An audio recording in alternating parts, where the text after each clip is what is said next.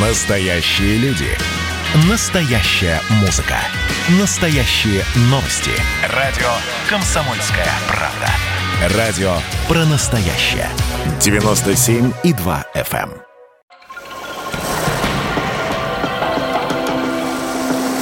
Водная среда. На радио «Комсомольская правда». Добрый день, друзья. Вы слушаете радио «Комсомольская правда». Антон Челышев у микрофона. Как обычно, по средам в это время мы говорим о водных ресурсах России. Накануне, 2 февраля, мы отмечали 50 лет со дня подписания Рамсарской конвенции. Это документ, э, который э, определил особый статус водно-болотных угодий всего мира. Почему? Потому, кстати, это, очень важный вопрос. Э, мы сегодня обязательно его осветим. Потому что роль водно-болотных угодий в в огромном количестве процессов, которые происходят в природе, невероятно важна. Мы даже э, не представляем себе, мы в массе своей не представляем себе, насколько важна. Ну, нам простительно, большинство из нас не профессионалы, а в нашем эфире сегодня мы с профессионалами пообщаемся, и я бы хотел в первую очередь поприветствовать на связи со студией ведущего научного сотрудника Института биологии внутренних вод Российской Академии наук Дмитрия Филиппова. Дмитрий, здравствуйте. Здравствуйте, здравствуйте. Ну вот давайте и начнем э, с того, что вы нам ответите на вопрос, вопрос о том, какую роль в экосистеме водно-болотные угодья играют. Ну и какие угрозы для них существуют сегодня. Это очень интересный вопрос, потому что, во-первых, водно-болотное угодье – это ведь не конкретный объект, это целая группа, большая, достаточно разнородная группа вот этих объектов, и в нее входят, например, мелководные озера, участки морских побережий, дельты рек, вот разные типы болот, могут быть от низинных, переходных, верховых. Ну, то есть их очень большое количество. Поэтому для каждого из этих объектов в природе есть своя какая-то конкретная роль и свое место. Если мы вот сосредоточимся, например, на болотах, которые более-менее мне близки, а, то они выполняют целый ряд очень вот этих важных биогеосферных функций. Например, аккумуляция углерода, продукция кислорода, метана, азота, аккумуляция воды, опреснение суши, ну, ну, например, еще влияние на гидрологический баланс территории, ну и многое другое. Вот. Кроме того, болота важны как место обитания растений, животных. Также на болотах эти же растения и животные спасаются при глобальных катастрофах. Вот. На болотах могут быть э, резерваты вот, редких видов, то есть там, где э, виды сохраняются могут только там жить. Вот. А вторая часть вопроса, то, то, что касается угроз – то тут все просто, на самом деле. Угрозы, они бывают разными, то есть это могут быть природного характера, а могут быть антропогенного. Ну, понятно, что на природные факторы мы никак не можем повлиять, а вот антропогенные, они на самом деле ну, определяются, определяются нами самими во многих случаях. То есть, например, среди антропогенных угроз может быть, например, осушение болот, добыча торфа, торфяные пожары, вот. Ну, соответственно, когда происходят эти угрозы, имеются эти угрозы, то болото очень сильно трансформируется. И оно перестает выполнять вот эти функции, которые были перечислены выше, вот, биогеосферные. И, соответственно, она как бы сама, сама вот эта территория, система, то есть она входит в некий дисбаланс. Ну и, соответственно, нарушается равновесие, ну и дальше все начинает меняться. А учитывая то, что болота могут быть просто невероятные по своим площадям и по масштабу воздействия да, на э, экосистемы, понимаешь, насколько важно в состоянии равновесия их э, поддерживать, да, ну, ну давай возьмем, да. я не знаю, тоже Васюганское болото в, в Томской области. Да. Хорошо, а сколько водно-болотных угодий в России вообще, как меняется их количество, э, это очень интересно, потому что, например, ну, в Рамсарском списке, по-моему, порядка, порядка 40 объектов, 41, если быть точным, да, 41 угу. объект водно-болотных угодий в России в этот список входит, а, собственно, в этот список попадают самые важные объекты, то есть те объекты, которые влияют на экологию всей планеты, а не только тех территорий, э, к которым они относятся. А, простите, я, э, так сказать, Дмитрий, я тут чуть-чуть э, влез в пространство ответа вашего. Так вот, я еще раз вопрос повторю. Сколько в России ага. водно-болотных угодий и, в общем, как меняется их количество со временем? Слушайте, ответить на вопрос, сколько их вообще, практически невозможно, потому что это вот я говорю, что это очень такая разнородная группа, то есть там и морские побережья, то есть и вот там дельты и болота но их много на самом деле. То есть, например, одних болот только 20% территории России. Еще раз, 20... еще раз, это очень важно. 20% территории России да, это болото? Да, да. То есть, ну и, соответственно, представьте, еще к этому добавьте озера, которые бесчисленное множество, то есть там, ну, вот морские побережья, то есть, ну, и, в общем, получится, ну, может, не половина, но достаточно много территории России, то есть, соответственно, если мы этот, э, как бы, ну, часть пласт вот этих систем а, игнорируем, то, ну, представьте, что, что дальше будет. Вот. А вот там то, что касается вопроса по поводу водно-болотных угодий вот из этого рамсарского списка, то вот э, исходно вот эта конвенция о водно-болотных угодьях, она была направлена на то, чтобы сохранять водно-болотное угодье как место обитания птиц, прежде всего. То есть, соответственно, и когда составляли этот список, то ориентировались как раз вот именно на этот факт. То есть это не обязательно все и самые ценные. Например, Байкал не входит в этот список. Хотя понятно, что это достаточно ключевая система, то есть неповторимая. Например, Васюганское болото, о котором мы только что говорили, оно тоже не входит, хотя занимает большую площадь и, разумеется, имеет существенную роль для Западной Сибири и вообще определяет во многом ее функционирование. Поэтому тут все по-разному. Хорошо, Дмитрий, ну вот э, мы только начинаем вот этот большой разговор э, о водных ресурсах России и э, пока объясняем только э, самые важные вещи, э, поэтому, ну, давайте все-таки э, сейчас вот о чем поговорим. Не так давно э, в западных источниках появилась появился э, материал, группа ученых заявила о том, что э, сохранение водно-болотных угодий, более того, даже обводнение ранее пересушенных болот способно останов... замедлить, замедлить глобальное потепление, потому что болота, вы уже об этом сказали, имеют... Э, очень серьезную э, способность очень серьезно аккумулировать, э, точнее даже не аккумулировать, а э, тормозить выброс в атмосферу углекислого газа. И это, в свою очередь, как раз может приостановить те процессы, которые сейчас происходят и которые очень экологов всего мира беспокоят. Вот насколько это, скажем, соотносится с теми данными, которые есть у российских ученых? А, ну, в общем, сейчас вот эти все вопросы, связанные с глобальным потеплением, вообще с климатом в целом, они на слуху, и они очень, ну, как бы, они на самом деле важны. То есть тут не надо как бы кривить душой, то есть э, так или иначе мы все равно к этому всему придем, то есть рано или поздно, и каждый из нас осознает эту всю важность. Поэтому то, что проводят исследования и проводят достаточно успешно, э, за рубежом, кстати, у нас достаточно приличная школа вот, тех людей, которые занимаются вот, э, климатич... климатологией, то есть вот, э, влиянием, то есть и изучением то есть, влияния болот и вот, их трансформации на вот эти все циклы углеродные. Это вот, э, то есть мы тоже как бы не в стороне находимся, мы находимся в данном случае вот в этом мировой сообществе, то есть и э, пытаемся внести свою лепту вот то, что вы сказали про обводнение, давайте порассуждаем вместе.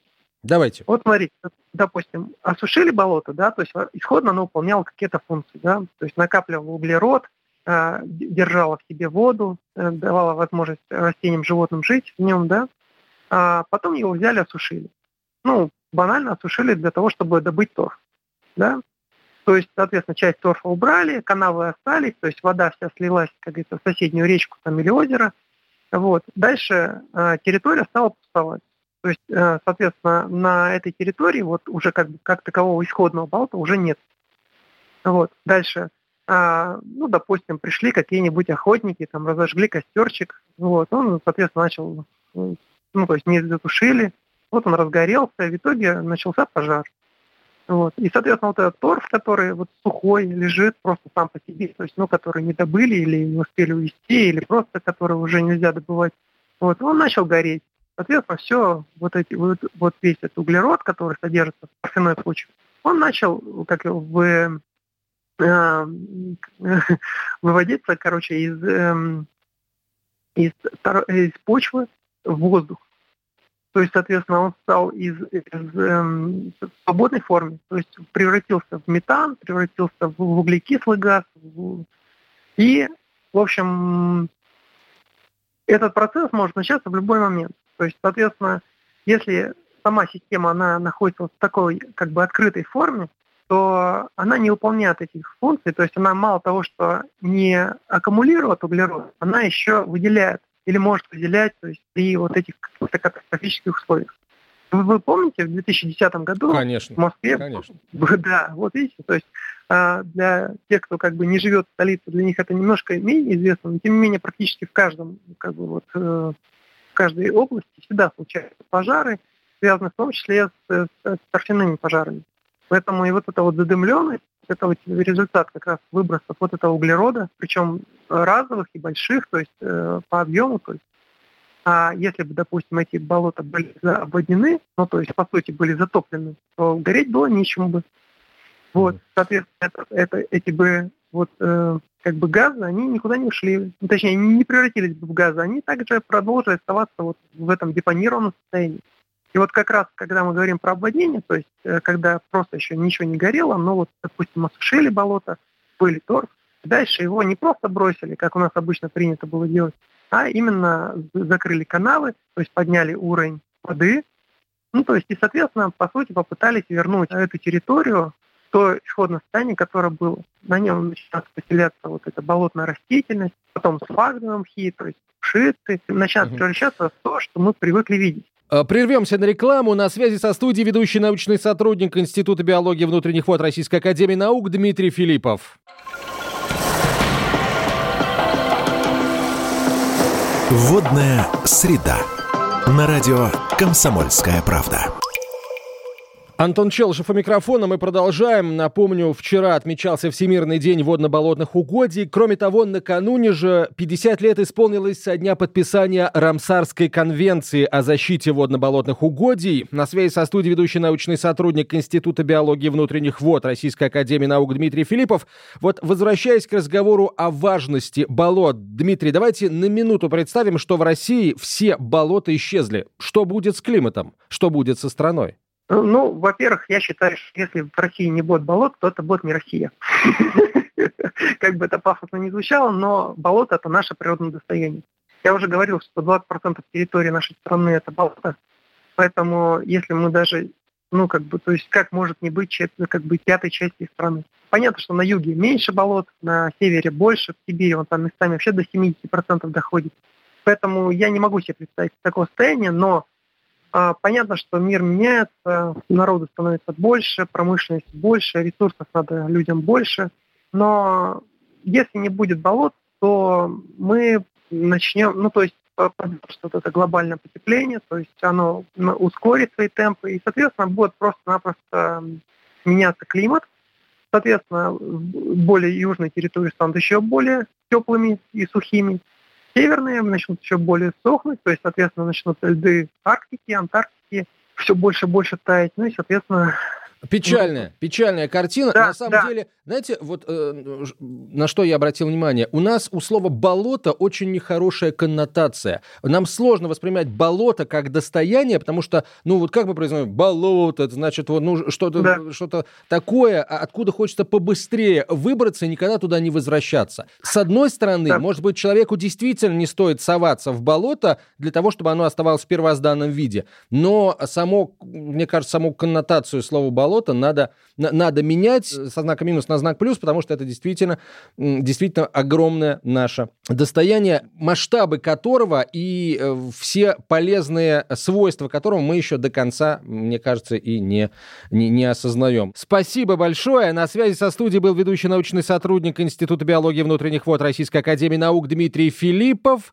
Ну а прямо сейчас, друзья, мы с вами в честь Всемирного дня водно-болотных угодий совершим небольшое радиопутешествие в регионы, где располагаются водно-болотные угодья, входящие в российскую часть Рамсарского списка. В Псковскую область отправляемся. На связи со студией начальник отдела водных ресурсов по Псковской области Невско-Ладожского бассейнового водного управления Росводресурсов Елена Гаранжа. Елена Борисовна, здравствуйте. Добрый день. Вот давайте для начала, так сказать, определенный ликбез проведем. Какие, или, возможно, какое, а, если оно одно, водно-болотное угодье, входящее в Рамсарский список, расположено на территории Псковской области? И вот в каком оно состоянии? На территории Псковской области расположено одно из важнейших эм, водно-болотных угодий. Значимость его в том, что оно расположено на Беломорско-Балтийском миграционном пути птиц.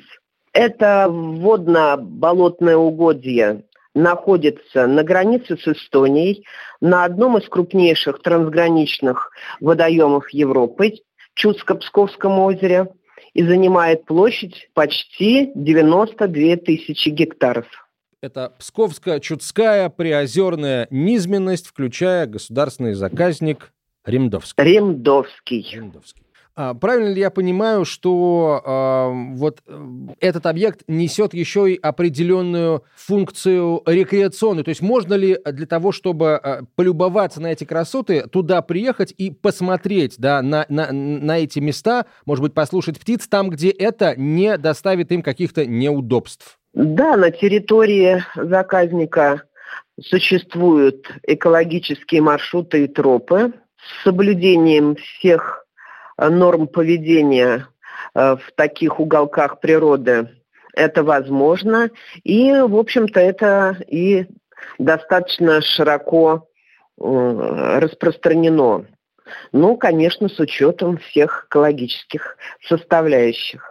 Елена Борисовна, спасибо вам большое. Еще раз вас э, с праздником мы поздравляем. Начальника отдела водных ресурсов по Псковской области Невско-Ладожского бассейнового водного управления Росводресурсов Елена Гаранжа была на связи со студией. Из Псковской области, друзья, перемещаемся в Мурманскую, и к нам присоединяется э, заместитель руководителя Двинско-Печорского бассейнового водного управления, начальник отдела водных ресурсов по Мурманской области Елена Меренкова. Елена Николаевна, здравствуйте.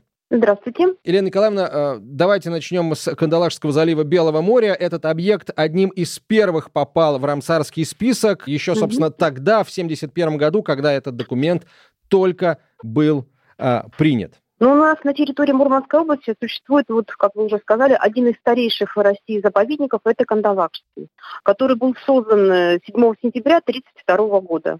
Это один из немногих в России морских заповедников, Владения его расположены в двух морях. Это Баренцево море и Белое. В акватории этого заповедника обитает много видов водоплавающих птиц. В том числе в Кандалакшском заливе обитает гага обыкновенная, ради которой и был создан заповедник в свое время один из важнейших шагов и в понимании необходимости охраны природы было принято как раз вот 2 февраля 1971 года. Это в городе Рамсаре по значит, созданию вот этого международного договора, это конвенции. Основной целью этой конвенции является сохранение и рациональное использование водно-болотных угодий как средство достижения и устойчивого развития во всем мире. И в 1970 1995 году э, Кандалашский залив Белого моря был включен в список водно-болотных угодий, имеющих международное значение как место обитания водоплавающих птиц. В этом водно-болотных угодьях у нас обитают такие утки, ну, э, как кряква, турпаны, морские черники, длиннохвостые крухоли. И во время осеннего пролета можно увидеть гусей, лебедей, куликов, журавлей, морянок и других уток. В настоящее время общая площадь заповедника составляет более 78,6 тысяч э, га, из которых только 30% приходится на суфу, а остальные занимают морские акватории и литораль. В Рамсарскую конвенцию входит только Кандалакшский залив, но регион у вас большой и э, богатый, в том числе водно-болотными угодьями. Есть ли еще какие-то объекты, о которых вы хотели бы рассказать в нашей программе сегодня? Да, я бы хотела отразить, что у нас э, на территории Мурманской области существует еще один э, международный заповедник, заповедник Пасвик, который много лет ведет работу по получению действующего статуса вот как раз водно-болотных угодий с мирового значения Рамсар. Этот заповедник находится на территории двух стран. Это Норвегия и Россия. Э, российская часть заповедника у нас и пытается получить вот этот статус. В 1996 году норвежская часть э, заповедника, они получили этот самый статус, получили диплом РОСА. Российский заповедник подавал документы и готовил обоснование тогда же, но не вошел в этот список. Эм, работа была продолжена, и в 2000 году э, участок э, под названием Пуховой или Перевой озеро в южной части российского заповедника э, был включен в перспективный список водно-болотных угодий Рамсар в России. Перевод этого угодья, как и многих других, из перспективного действующий простановился на многие годы. И работа была продолжена, и в 2015 году по данному вопросу возобновлена вот эта вот работа по получению этого статуса. В адрес Минприроды были направлены письма от обращения с поддержкой данной инициативы Пасвика от губернатора Мурманской области, э, Мурманской областной думы, министра природных ресурсов и экологии Мурманской области. Пасвиком были поставлены документы, которые требуют согласования в рабочем порядке со стороны Мин, Минприроды потому что это уникальное место, там обитают очень э, редкие птицы. Давайте, давайте на самом деле называть вещи своими именами. Это уникальный природный объект, невероятный. Да, Достаточно да. просто зайти вот да, на сайт да. Э, заповедника, чтобы да, пос посмотреть да. на эти фотографии, голова уже закружится. Mm-hmm. Я несколько цифр буквально, если позволите, назову, потому что у меня они перед глазами. На территории заповедника охраняются 591 вид лишайников, 48 видов угу. водорослей, 318 видов мохообразных, 461 э, вид сосудистых и 362 вида грибов, друзья, птиц 239 видов, паукообразных 150 видов, млекопитающих 32 вида. И, э, что самое приятное, э, сюда можно э, сюда можно приехать и э, на это на все можно посмотреть. Есть определенные правила посещения. Это здорово, учитывая, что у нас сейчас как бы и в туристической э, отрасли э, взят курс на импортозамещение. У таких объектов, как заповедник Пасвик, безусловно, очень большое будущее. И сейчас нужно максимально грамотно этим будущим распорядиться. А, Елена Николаевна, вот в завершение вопрос. Зависит ли, с вашей точки зрения, общая картина благополучия водной отрасли территории от состояния водно-болотных угодий? Как вы думаете? Конечно, зависит. Вот эта часть вот, э, водно-болотных угодий, она является эндемиком, закрытой частью между э, водным объектом и сухопутным. То есть оно является уникальными биотопами, где идет вот э, развитие всей вот этой живности, птиц, э, рыб и много, многого другого, потому что там гнездятся вот эти водоплавающие птицы, перелетные птицы там останавливаются. И вот как мы уже знаем, что в этом году 50-летие вот как раз Рамсарской конвенции, может быть, в этот юбилейный год и заповедник Пасы все-таки получит статус водно-болотного угодья Рамсар. А, Лена Николаевна, спасибо вам большое. Заместитель руководителя Двинско-Печорского бассейнового водного управления, начальник отдела водных ресурсов по Мурманской области Елена Миренкова была на связи со студией. Еще раз всех э, специалистов в сфере э, защиты водных ресурсов и конкретно водно-болотных угодий мы поздравляем с Всемирным днем водно-болотных угодий. Э, накануне мы отмечали 50-летие принятия Рамсарской конвенции. Еще раз, друзья, болото — это не болото, болото — это богатство. Давайте будем помнить об этом этом. Ну, а мы, «Комсомольская правда», будем по возможности э, об этом в нашей программе «Водная среда» каждую неделю по средам э, в 14.03 напоминать. Спасибо большое. Спасибо за внимание. «Водная среда».